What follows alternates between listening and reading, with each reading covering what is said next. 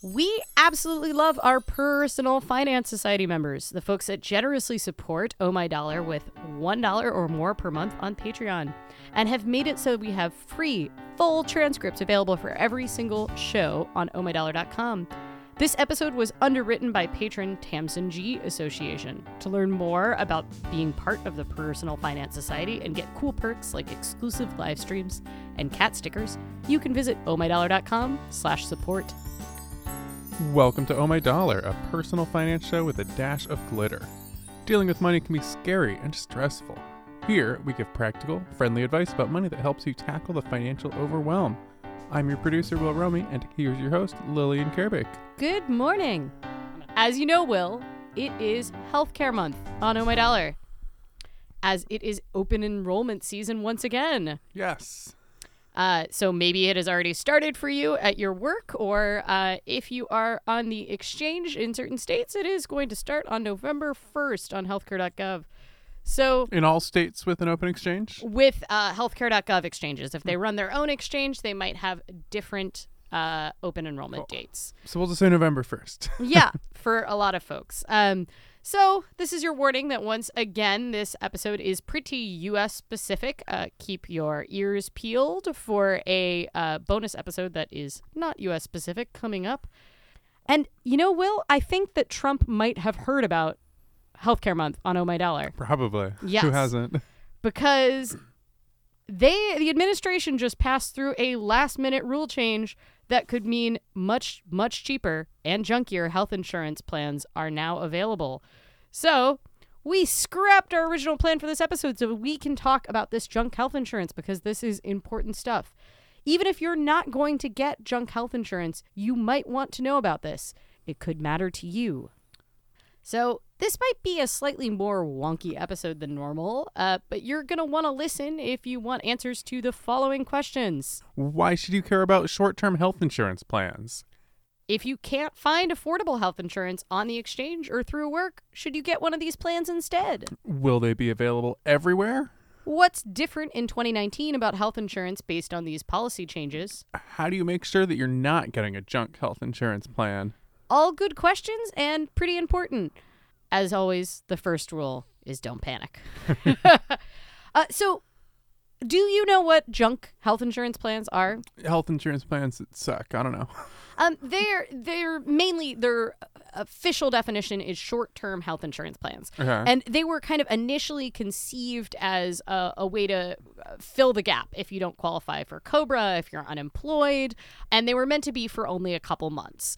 For some people, they kind of acted as what we have previously called catastrophic insurance. And we've talked before about how before the ACA, a lot of people had these what are called catastrophic plans that cover basically nothing, but they prevent you from going bankrupt if you were to get something very expensive. Right. We did an episode on that last year around this time, I think. Except that we were talking in that case about high deductible plans, which are under the ACA still cover a lot of those cool essential benefits that we mentioned before, all those things that you get for free.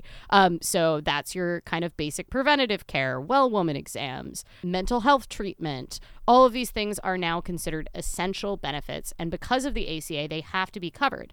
That means that those catastrophic plans didn't really exist in essence anymore. Right, because they had to cover a pretty wide range of things. And essential benefits. Exactly. And the other thing that they had is that they could not deny you based on pre-existing conditions, and they couldn't charge you different amounts of money based on what they kind of consider your risk profile. The technical term for this is medical underwriting. You might be familiar with underwriting when it comes to other kinds of insurance, right? So for life insurance, quite often you have to go through like a health exam or something like that. Right. So it used to be that medical insurance very much, especially for like small businesses, they could determine your rate based on your risk group. So this was called community profiling. This essentially was why if you were in a type of occupation where you were likely to have, you were more statistically likely, not you yourself, but your profession or the type of business or industry or region you were in was more likely to have a costly medical cost, then your insurance could be more expensive. Right. So, you know, a great example of this is, do you live in a zip code that has high amounts of cancer because of a terrible water table? Oh, so it's even that, not even just people who are deep sea welders. Yes. And this is an example I enjoy using because I think it's kind of interesting. So there was a higher number of gay men who are hairdressers, which is actually just statistically true and not just stereotypical. But that meant that getting health insurance for hairdressers was incredibly expensive because of the AIDS crisis and the higher diagnosis of HIV among the gay community in the 90s. And because of that, medical underwriting made health insurance based on the community profile of hairdressers more expensive, like astronomically expensive. And that's one of the things that ACA eliminated was essentially like, I can't get charged more money because I am a woman. I can't get denied health insurance because I have rheumatoid arthritis. These short-term plans bring back that old profile. So these short-term plans, the reason they are called junk plans is because they are kind of there as a stopgap, and they can completely, they're a stopgap only. They don't actually provide any of these essential benefits in most cases. Very little preventative insurance. This isn't the kind that you're going to go use to get, you know, your regular prescription for $20 instead of $200. So what is covered? Is it just like emergency room visits? It really, really can vary what is actually covered under these. And that's one of the things is a lot of the stuff that we talk about on this is how there are very strict requirements about what does need to be covered under an ACA compliant plan. But these junk plans kind of, there's not a ton of regulation around them. And in the past, you would have to pay this penalty, right? The penalty if you didn't have ACA compliant insurance, right, if you had one of these catastrophic plans because they weren't considered compliant plans. That being said, as of this week, the Trump administration has made it so that not only are these, obviously they eliminated the penalty. So in 2019, there is no more penalty. So we expect a lot of people to drop off the exchanges. So the people that were otherwise healthy, which is one of the big concerns, is that this is going to raise costs overall because we're not going to have healthy people paying into the system, right? This is the... Right, and kind of averaging it all out. Yeah, that's kind of the general terror. But then the other thing is that the Trump administration, this is where the wonkiness comes in, but essentially the subsidies, these cost-sharing subsidies that the federal government provides to each state, they now are expanding the type of waivers, the innovation waivers are what they're called, that each state can have in order to essentially use some of, make these short-term health insurance plans possibly available via the exchanges, or maybe even pass some of the subsidy through for people on these plans. Previously, if you or I qualified for a subsidy on healthcare.gov, we can only use those on an ACA-compliant plan, right? My insurance is $273 a month is the market rate for my insurance, but I only pay $40 a month. And the reason I only pay $40 a month is because most of that is covered by a combination of mostly federal and some state dollars. That is that subsidy. Right. The way the states are allocating and running those is done mostly at the state level. And states are now able to apply for these innovation waivers. And there is a possibility that you are going to be able to get a subsidy for these plans. So these short-term plans used to be only be for a couple months. Essentially, they've been cropping up. We're now there for 364 days. Okay, so just shy of a year. Yeah, and they are renewable for up to 3 years.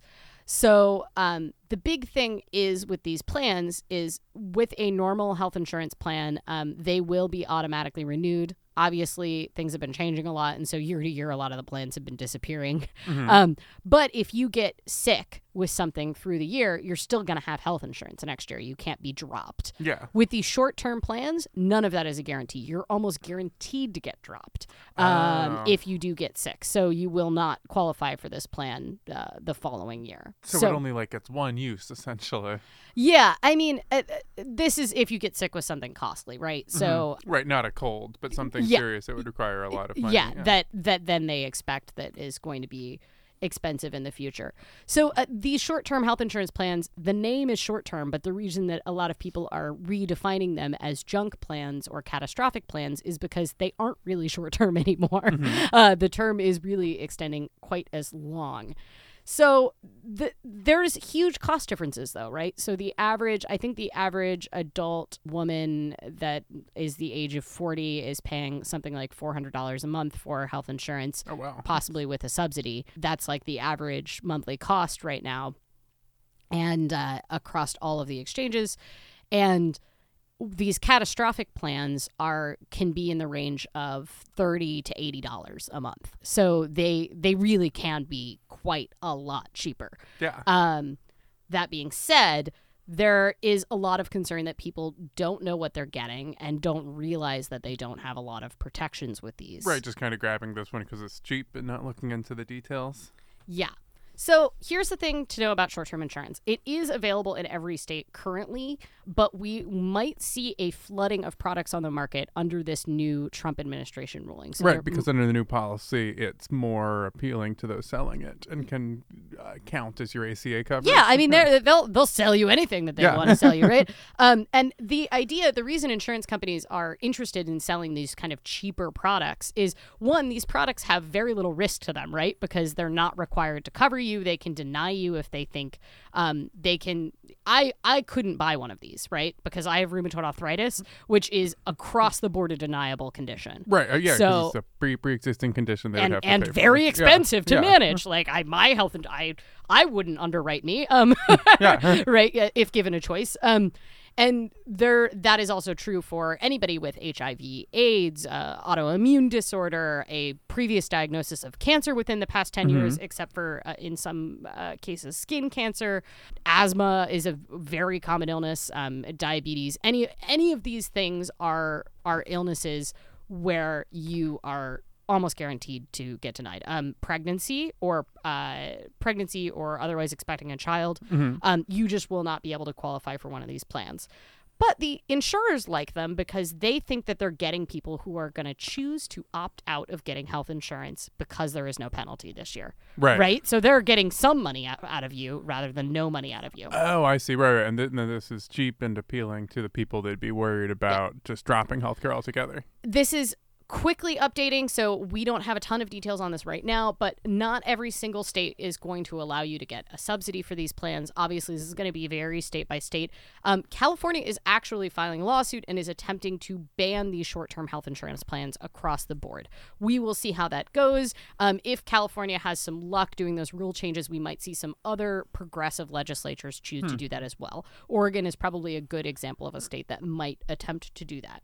That being said, healthcare is a large part of our industry in Oregon, and so it's very possible that the industry pushback will prevent we might get some industry pushback on it. USA. Quite simply, these are not the plans to get if you want coverage and you have a pre-existing health condition. If you have one of those common deniable conditions, which you can just search deniable conditions and probably find a list.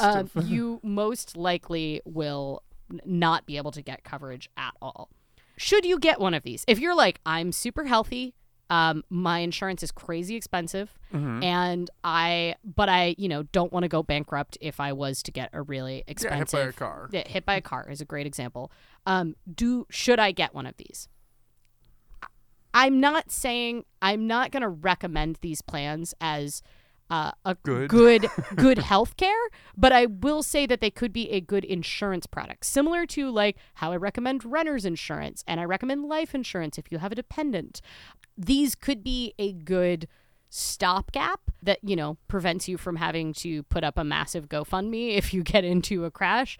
That being said, I do think that the healthcare and coverage and assurity of the plans available that are ACA compliant is very good. And if you are middle income, you likely qualify for a subsidy that could really bring that cost down. And from a making the world a better place, if you are a relatively healthy person and you can get one of those ACA plans, you are helping keep the system together overall. So this one's going to be better than nothing, but not great. Yeah. So people that use inhalers like Will and people that use expensive medications like me, we thank you. Yeah. I think that wraps our show for today, Will. I think it does. Our producer is Will Romey, and our intro music is by Aaron Parecki. I'm Lillian Karabaic, your personal finance educator and host. Thanks for listening, and till next time... Remember to manage your money so it doesn't manage you.